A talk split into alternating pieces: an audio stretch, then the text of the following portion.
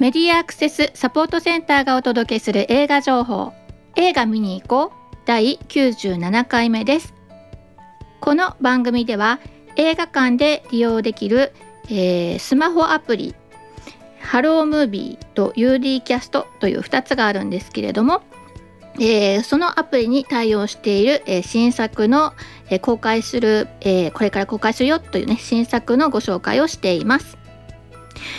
えっ、とねまあ、梅雨が明けたかと思いきやあまた雨が降りみたいなねで今ちょっと蒸し暑かったりとか、うん、日本列島広いんでね、えーと、北から南ですごく雨が降ってるとことかすごい暑いとことかいろいろな感じでねいますよね。もうちょっとしたらまたギラギラと、え、全国的に暑い夏がやってきそうな気配でございます。えー、涼しい映画館で、えー、時間を過ごすのはいかがでしょうかとねまあそんな感じの、まあ、新作映画のご紹介なわけです。でねえー、っとなんかあの97回目なんですよねびっくりすることに。でえー、っといやこんなに続くんですねまあその毎回ね公開するものを紹介するという、まあ、基本をね、まあ、続けているとこういうふうになるということででまあちょっともうちょっと番組工夫しろよとかね自分なりにいろいろ突っ込んで考えたりはするんですけどあのあんまり凝りすぎるとあの、えー、自分が続かないし、まあ、あの作品に引きずられながら今日までやってきたみたいな感じなんですけどね。ただそうは言っても、まあ、100回目ぐらいになったらちょっとね心を入れ替えようかなとも思っていてまあそんな大きな変化じゃないんですけど、まあ、小さな変化ね、えー、に向けてね、まあ、ちょっとずつじゃあ準備をしてるんですが。でね、まあ、そのうちの一つでねあのまあ極力、まああのまあ、またねコロナがこう第何波とか来ちゃってはいるんですけどもう極力、まあ、映画館それでもね映画館を楽しんでる人たちっていらっしゃるのであの、まあ、そういう人のご紹介だったりとかあるいはまあ作品に関わってる人のご紹介だったりとかね、えー、インタビューのね復活をねしたいなって、まあ、先週もね、えー、映画見てきたんだなんていう話をね聞かせていただいてたんですけれどもね。えー、していきたいななんていうふうに考えております。それとねあとなんか要望があって、まあ、これまあ全然あのうち内部的に話なんか全然相談してないんですけどあの、まあ、テキストで、まあ、少なくともあの登場人登場人物っていうかなあの主役の、まあ、キャストとかぐらいは分かるぐらいのタイトルと何系の作品でで、えーと、主演は誰がやるよぐらいの情報がねテキストでずらっと並んでるものが欲しいとちょっと探したりするのにそういうのが欲しいななんて言われてて、まあ、その辺もね、まあ、100回目目処ぐらいにね、まあ、何か工夫できたらいいなってそんなすごいことするわけじゃないんですけど知ってきたらいいなとね、まあ、心の中で思っております、まあ、個人的な、えー、狙いでございます。えー、っとね、まあ、あとねあとねそうそうそうあのー、なんかで、最近その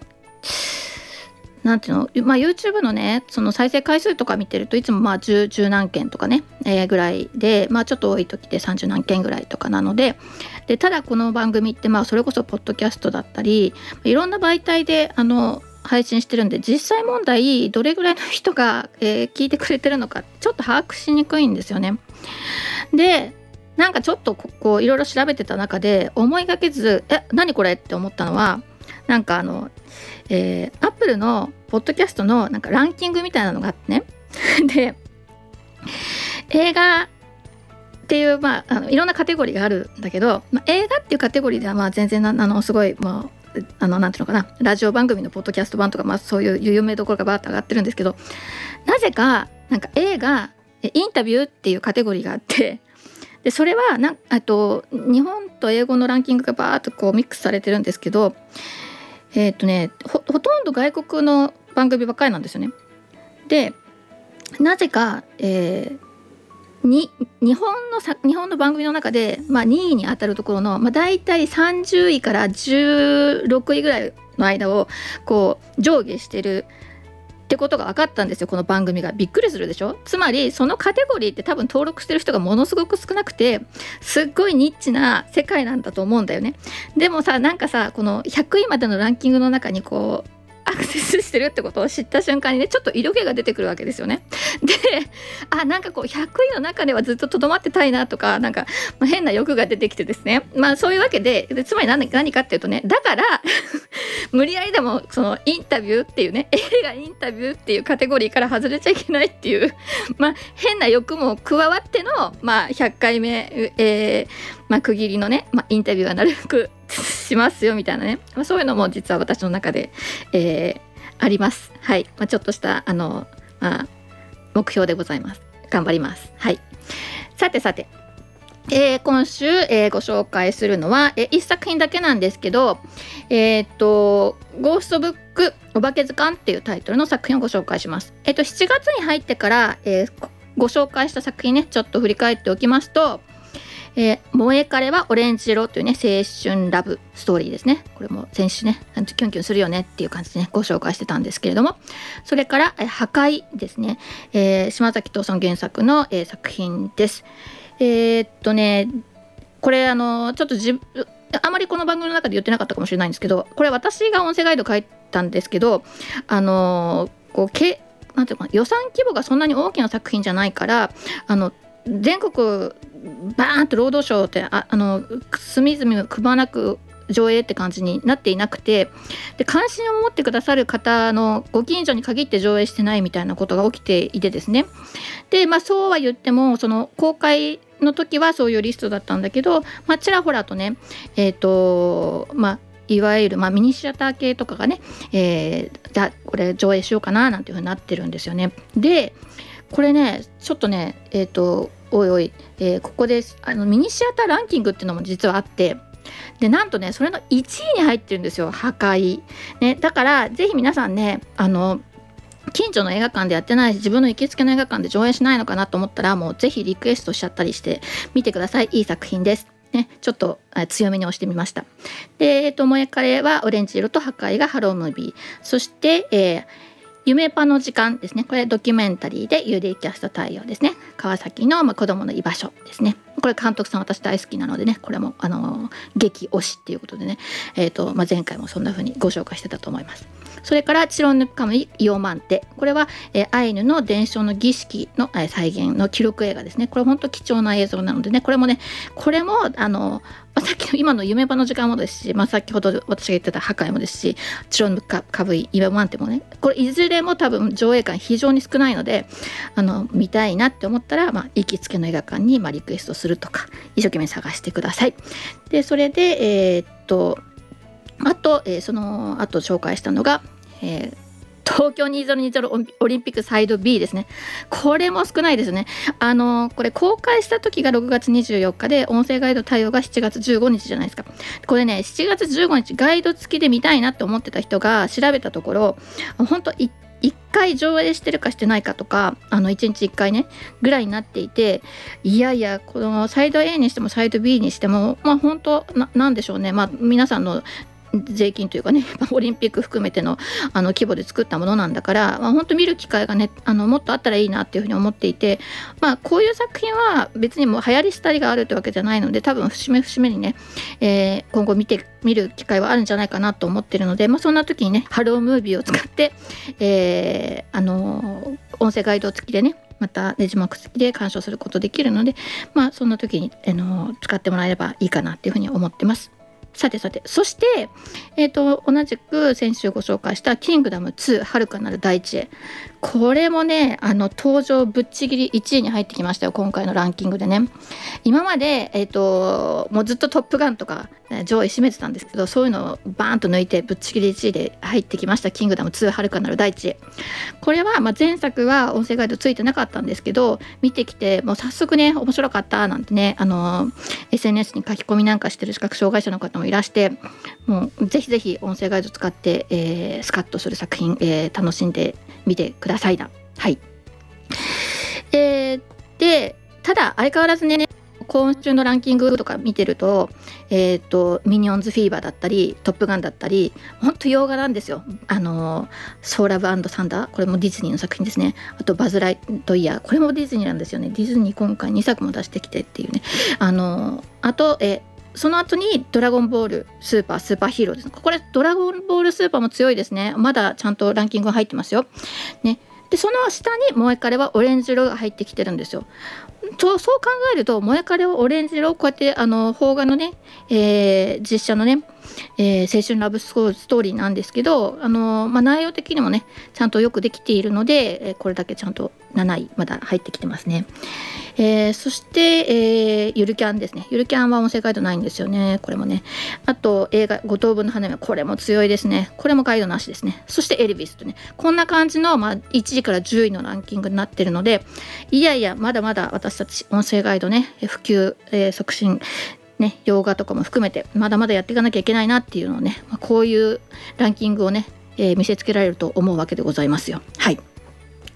さてさてで、えー、今週ご紹介するのが「ゴーストブックお化け図鑑」です。えー、こちらは、えー、ハロームービーに対応しています。えー、上映の日が、えー、7月22日で、えー、音声ガイドが対応するのも同じ日となっています。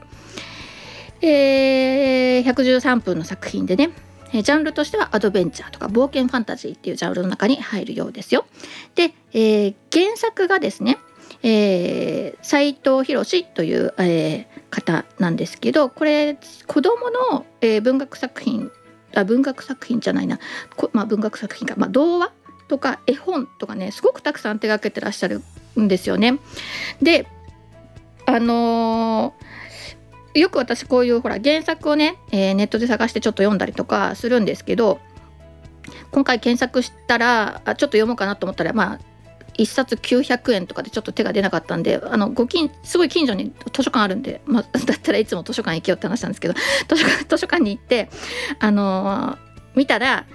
あこの人ってあれ書いてる人なんだって思ったんですよ。図書館っていいですね。あのそういうほら並んでるから気が付くことってありますよね。自分が検索してるんじゃなくてね。えルドルフとねルドルフといっぱいあってなっていう作品があってでこれもね映画で以前やってたんですけどこれねあの可愛い猫さんであの私見てるんですけど音声ガイドつかなかったんですよね。で、えーと、紹介してなかったんですけどこれも原作が童話で猫さん、ね、野良猫さんのお話なんですよね。それでね、えーと、映画の「ルドルフといっぱいあってなは」えーと劇場公開された時は音声ガイドがついてなかったなかったんですよね。で、えーと、今調べてみたところっていうか、まあ、原作者の斎藤博さんをね調べたところあの今回の公開する作品あのえー、だからお化け図鑑シリーズもね、えーと、たくさん、えー、サピエ図書館、えー、視覚障害者の人たちが使えるその図書館ですねサピエ図書館のリストの中にはいっぱいあって「まあ、西遊記」「グリム童話」「古事記」「三国志」えー「夏の夜の夢」とかねほんといろんな作品がある中で、まあ、お化け図鑑もあってでねそれで気がついたんだけどルドルフといっぱいあってなの映画はシネマデイジーになってたんですよ。これねだから視覚障害者の方はでサピエ図書館で借りて、えー、耳で楽しむ映画としてルドルフといっぱいあってなを楽しむことができますよということでね、あのー、まあ、私は聞けないんですけど、まあ、皆さんですね、まあ、視覚障害者の方はサピエ図書館ご利用の方はシネマデイジーで鑑賞することもできるので、えーまあ、今回のなあの新作とは関係ないんですけど、まあ、よかったら、えー、聞いてみてください。えー、この作者さんは、まあ、今は70歳になった人で、え経歴がなんか面白くて、えーと、中央大学の法学部卒業した後になんかドイ、うんと、大学院ではドイツ文学の専攻博士課程とか修了してて今はなんかアジア大学の教授をなさってる方らしいんですけどこの「ルドルフといっぱいあってな」っていう童話をね書いた時に、まあ、賞を取ってそれからいっぱい手がけてるんですね。そのいろんな絵本とか童話とかたくさん書いてて、まあ、大人向けのものもいくつか作ってるんですけどあ、あの古典を書き直してたりとか、まあ翻、翻訳なさってたりとかしててであの絵本ナビっていうね絵本のためのナビのサイトがあるんですけど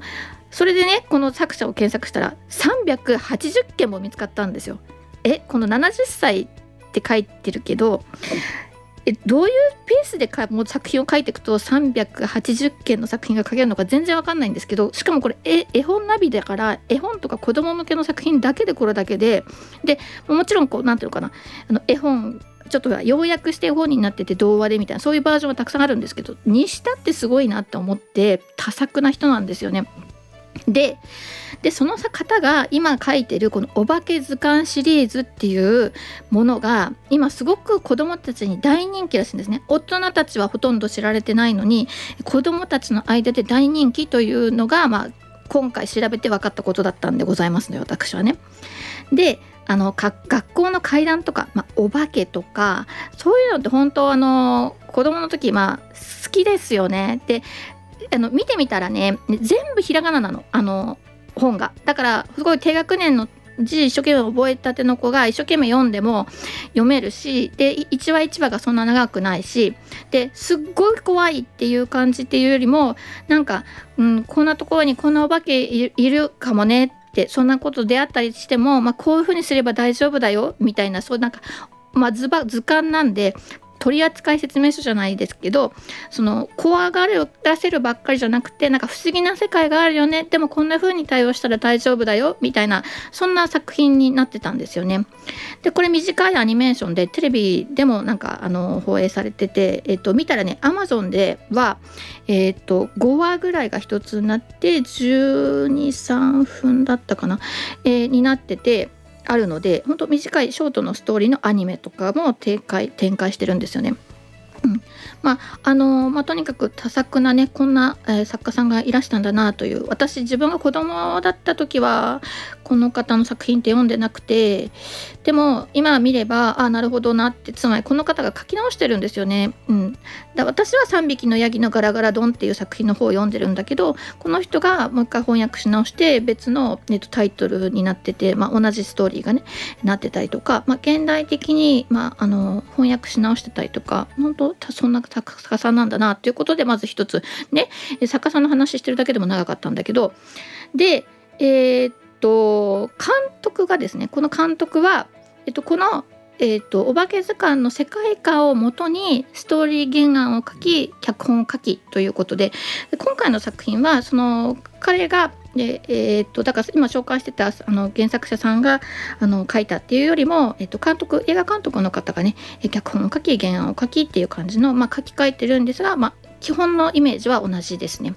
えー、山崎隆という、監督は「オールウェイズ三丁目の夕日」をねあの書いてて、まあ、現だから実写の中にその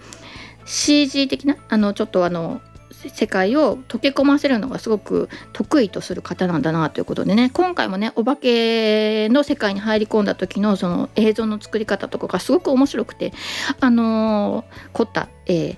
あの映像になってるのでねその辺も楽しんでいただけたらいいなと思うんですけどで実写だけじゃなくてあの 3DCG アニメのあの「スタンドバイミードラえもん」ですね、まあ、あれそんな作品も書いていてなのでこう割と分かりやすいストーリーですよね。あの全世代にわたって分かりやすいストーリーで。でえでも子供騙しじゃないみたいなねそういう作品をね、えー、お書きになる、えー、監督さん。まあ、脚本も書き原作もあ原案も作りっていうねそういう監督さんですね。はい、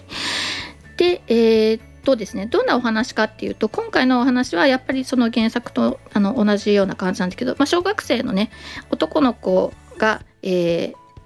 ー、まあ、主人公メインの主人公になります。で、まあ、友達と一緒に、あのー、こう下校時下校の時にね途中にあった祠に、えーと、願い事をするところからお話が始まるんですよね。で願い事をしてで、まあ、それぞれじゃあねまたねって帰ってってそうすると夢の中夢の中とか寝てる時にお化けがやってくるんですよね。であの君のね、えー、願い事を叶えてあげるよと。ね、その叶えてあげるよっていうよりもその願い事は本気で叶えたい願い事なのかって確認に来るんだよね。であの命かけるかとか聞かれるわけですよお化けに。で お化けに命かけるかって聞かれるのもどうかと思うんだけど聞かれてであのうんあの絶対この願いは叶えたいんだっていうふうに言うとあじゃああのお化け図鑑を手に入れろっていうふうに言われるんですよね。で,、えっと、で学校行ってで昨日一緒にいたお友達と話すとその2人もねやっぱり同じお化けを見たっていうえじゃああれは何だったんだ？夢じゃないのか。そんなことあるわけないよね。って言うんだけど、まあ、そこで指示された通りに、えー、お化け図鑑を手に入れてでその手に入れたことで、まあ、ちょっと異世界ですね。あの、まあ、お化けの世界に、えー、行っていろんなこと冒険が始まるという。でえー、っとねそういうストーリーなんですよね。で、まあ、何を願ってたのかってこととかが割とね途中までわからない作りになっているので私初めね自分が見落としたかなと思ったぐらいであれ？何願ってたんだかなって思ったんですけどいや別に見落としてるんじゃなくてそういう作りの作品になってるのね不安にならないで、え、なんでガイドしてくれないのかなとか見てたらわかるのかなとかね不安にならなくて大丈夫です、え、そういう作りです。はいで、えーと、3人のね男の子が出てくるんですけど、えー、ジョー・カイリという、えー、役者さんがやってます。ジョー・カイリというね役者さんは、えっと、万引き家族でね、えー、オーディションを勝ち抜いて、えー、一家の息子をやっていたあの男の子です。あるいは約束のネバーランドの実写版でね、えー、ちょっと頭の切れるレイ君をやってた彼です。が今回の役はそういう役じゃなくて、えー、割とちょっとねあの慎重派なというかねあのちょっと気の気の弱い、えー、少年でその気の弱い少年が、えー、そんなお化けをねとと出会っていくようなねそういうお話なんでちょっとあちょっとちょっと今までとはね雰囲気の違う感じで出てきてますよ。はい、それから、えー、柴崎風がでこの彼は、えーと、とちょっと車に構えた少年なんですよね。であのおいたずらが過ぎるというか、まあ、ちょっとあの、えー、うんなんだろうな。まあ悪ガキガキ大将系のっていうよりもね本当にねなんかあかしい賢い頭が切れてちょっとずるいみたいなねそういう少年の役で。でまあそういうねあの役柄がえー、と今までもねドラマ2020年ぐらいからドラマに出てるんですけどあの頭角を表している少年ですね。柴崎風が。それから、えー、サニー・マックレンドン。これはね、えーと、日本人とアメリカ人のルーツを持つ少年なんですけどね、まあ、3人とも同じクラスメートで。であのサニー君は割となんか、えー、陽気というかあの前向きというか明らかんとしてるというかあのプラス思考というかね。まあまあっていう感じの。あなんかねこの3人バランスのいいあの3人ですねそれぞれ。でその3人が、えー、行くんですけどそれにですね、えー、なぜか学校の先生も巻き込まれちゃうんですよね冒険に。えー、この役をね新垣結衣がやってます。4年ぶりにね映画復活ということだそうですよ。はい、あのなかなかいいかな。あとそのえー、お化け図鑑をね持ってるのは古本屋の店主なんですけどその古本屋の店主を神木隆之介が演じてます。もうね神木隆之介って言ったらそれこそ子役のイメージが私が、まあ、ってかつて子供だったらきっとこの主役張ってたんだろうなみたいな彼が今や、えー、その店主としてね大人またすごい不思議な空気感を持つ、えー、店主の役をやっていますとそういうお話です。はい、あそうそうそうそうでそれからねえー、とこれヒロインも出てくるんですけどね。ヒロインの女の子かあの色白でね。でクリクリっとしたあの目をしてて。でこの映画ね初主演なんだそうですね。でももしこれ彼女はこれから出てくるんじゃないかなって思うぐらいのね。あの、まあ、素敵な雰囲気の、え、14歳の、えー、吉村彩香さんです。で彼女は今4年ぐらい前にスカウトされて、えーと、事務所でレッスンとかもしてたんだけど、まあ、学業優先っていうことで、まあ、今回この作品がもう初演技で、えー、ヒロインというね、まあ、ヒロイン役と演じるということでね。でえっ、とまあ空手とかもやってるらしくてね。あの、まあ、活動的な子でもあるようですね。はい。さてさて。という、えー、今回ご紹介したのは、ね、ハロームービーで対応している「ゴーストブックお化け図鑑」という作品です。まあね、えっと、この前その萌え帰りの話の時もねいやいやあの世代関係なく楽しめるよって言ったんですけどこの「ゴーストブックお化け図鑑ねこれもねえっとね先生がね巻き込まれたことによってね、まあ、大人目線も入ってくるので大人としても楽しめるしだからまあ本当親子で一緒に見に行ったら楽しいんじゃないかなっていうね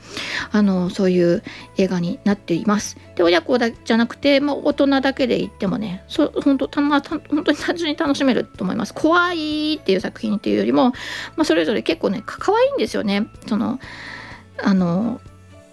この前の、まあ、妖怪シェアハウスの時もそうだったんですけど割と日本の妖怪って可愛げのある部分もあったりしてあのちょっとあのそういう意味ではね怖い怖いっていうゾクゾクするようなそういう作りにはあんまりなってないのであの安心して楽しんで見てもらえるんじゃないかなっていうふうに思います。はい、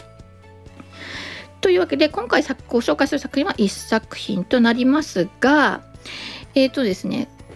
うんと、えー、上映、えー、あの今後ね対応する予定作品っていうのが、えー、ハロームービーのアプリの、え、リストね音声ガイドっていうのとあの字幕っていうのとあと対応予定リストっていうのがあるんですけど対応予定リストっていうのをね今ねタップすると劇場版仮面ライダーリバイスじゃあのっていうね仮面ライダーのお話がですねえっ、と8月の5日に対応予定っていう風になってるんですね。これ公開はもうちょっと早いんですけど、えっと、音声ガイドと字幕は8月5日から対応しますよということと、あともう一個は、えー、今夜世界からこの声が消えてもという作品も、えー、リストに上がっています。で公開近くなったら改めてご紹介しますけれども今後そのこんな作品が待ってますよということでした。以上、えーまあ、新作映画のご紹介でした。さてでねさっきあの冒頭の時言ったようにあのインタビューをねしようということでで、まあ、前回前回は見てきたよって話だったんですけど、まあ、今回はね、えー、マスクの事務局長にインタビューしちゃおうかなっていうことでねあのまああの川野の川野にちょっと最近のね、えー、マスクの動向などをね聞かせてもらおうかなというふうに思っております。こんばんは川野さん。あ、こんばんは。川野です。事務局事務局長の川野です。はい。そうですね。えマスク事務局長川野ですね。はい、えっ、ー、とですね。最近なんかいろんな媒体で紹介されること増えましたよね。うん、あのー、なんかね、あの、メディアの取材が新聞とかね、あのテレビもちょっと NHK さんもね、あったんだけど、まあ、それを見て、見たなんかラジオのディレクターとかがね、あ、こういうものあるんだ、まあ、字幕メガネとかあるんだとかね、まあ、気づいてくれて、えー、連絡をもらって、まあ、あの、取材をね、あの、受けたりしてます。はい。なるほど。長年やってても気づいてもらうのには時間がかかりますよね。まあ、自分もね、あの、実際のところ、その映画映像のね、あのエンジニアという現場にいて、気づいた、気づいてマスクを設立したっていうのがあるんでね。だからそういう何かこう、その人がやってる、なんていうのかな、あの、気づいてアクションを起こすということがどんどんね、波紋のように広がっていけば、えー、さらなるね、その我々が目的としているバリアフリー映画っていうのは拡大していくんじゃないかな、なんてね。まあメディアの皆さんもぜひ気づいてくれるといいな、なんて思ってますけどね。なるほど、そうですね。はい、まあ、あの気づいてもらうようにアピールするのも大事なんですけど、なかなか私たちアピールが苦手でね、えー、その辺もね、え課題かなとは思ってるんですけど、うん、えー、ね、なんだかんだと、えー、今13期？13、13回の総会だから、まあ14年目に入ったってことなんですよね、今ね。そういうことですよね。うん、で、えっ、ー、と、14年目にまあ入ってて、まあ期は、期としてはだから 6, 6月私たち区切りなんですよね。そうそうそうそう。で、えっ、ー、と、その総会がそろそろっていうことでね、まあじゃあ昨年、うん、さ前期のね、ちょっと振り返りみたいなのを簡単に教えていただこうかなと思うんですが、割と音声ガイドに関連的なことで。うん、音声ガイドというか、まあ、あの、まあ、コロナでね、あの、非常にその作品が遅れたりとかしてたのが、まあ、昨年は、あの、それほど、まあ、遅れたのが、まあ、そこにね、来たりとか、上映の、なんていうか、数はですね、結構多かったんですよね。あの、対応作品もね、あの、我々がカウントした、あの、感じだと、71作品が追加になってるんですね。だからまあ、音声ガイド的というか、あの、全体のバリアフリーの数は、あの、まあ、順調にこう増えているということですよね。はい。そうですね。あの、まあ、字幕も音声ガイドもっていうことでね。まあ、以前はどうしても字幕寄りだったんですけど、まあ、最近はね、両方、ききうん、そうですね。まあ、あの、あの、音声ガイドの方が手軽に楽しめるようにちょっとななったんですよね。あの、まあ、スマホに切り替える方が多くなってるっていうのもね、あの、あるんですけども、スマホさえ持ってればね、あの、近所の映画館に行けば、まあ、何を見ようかなっていうね、あの、選べるようになったと。まあ、一方、その、字幕メガネの方は、えっと、やっぱりスクリーンにね、焼き付けの字幕とそのメガネと併用を今してるんですけども、なかなかね、その字幕メガネの貸し出し感も今現在86巻、えー、全国でやってるんだけども、まあ近所にね、それがなければ、あのー、なかなかね、字幕メガネを持ってる方もまだまだ少ない。まあ、もっともっとね、ちょっと価格が下がらないとね、なかなか手軽に買えないんだけども、まあそれを考えると、その逆転したというかね、あの視覚障害者の方の方がバリアフリーの音声ガイドをこう聞く、なんていうかな、タイミングというか、あの、機会は多くなったかなっていう感じですよね。そうですね。あ、うん、あとあれですよね、最近、ごく最近、あの、映画館の方からね、問い合わせがあって、映画館主体でバリアフリー上映会をね、やってる、山形ですよね、あれね。そうですね。だからなんか、これもやっぱり気づきだと思うんですよね。スタッフの方、映画館のね、スタッフの方が、あ、なんだ、あの普通にね、映画、あの目が見えない、見えにくいくてもね、あの目が、あの耳が聞こえない、聞こえにくくても、普通に映画好きなんだと、見に来て楽しんでるんだっての気づいたことで、あ、じゃあなんか企画してみようかみたいなね、まあそういうことにつながってるんで、まあ本当にそういうことが全国で広まってくれればいいななんてね、思ってますけどね。そうですね。あの、東京、横浜、北海道とかね、あの、名古屋とか、まあそう、そういう一部の地域では、あの、なんていうのかな、あの、音声ガイドね、制作チームなんかがいて、えっ、ー、と、盛り上げていった感じだったんですけど、今回はそういうんじゃなくて、もっと単純にね、あの、地元の展示図書館の方だとか、あの、グループの人が、こう、見たいっていうね、その動きと、まあ、映画館の人たちがウェルカムというね、そんな感じで動いたようで、あの、まあ、そんなのは、そういう、こうなんか、今までだったら、こう、音声ガイドを作るっていうところから始めなきゃいけなかったのが、あの、もうできてるものがね、提供されてて、それを活かすっていうのを、まあ、全国でね、やってもらったら嬉しいなってことがありますよね。うん、うん、そうですね。まあ、あの、 HELLO! MOVIEとね、まあ、 UDCast の作品っていうのがもう相当な数も作ったので、あの、劇場公開終わった後にね、地域の上映会なんかでまさに使われるようにね、これからなっていくと思うんで、まあ、そうすると本当に地域に根ざした形でね、いろんなそのイベントをやっていただきたいなと思いますよね。そうですね。まあ、映画館じゃなくてもね、使ってもらって全然構わないんでね、うん、ぜひご活用いただきたいと思います。はい。あと他には何かありますか？音声ガイド的な去年度。うん、えっ、と、ちょっと今取り組んでるところで言うと、あの、まあ、昔から実は取り組んでたんだけど、その音声合成エンジンというのがですね、まあ、私がまあずっとエンジニアだったってのもあって、あの、ずっと、こう、動向をね、あの、いつも見てたんですけども、その、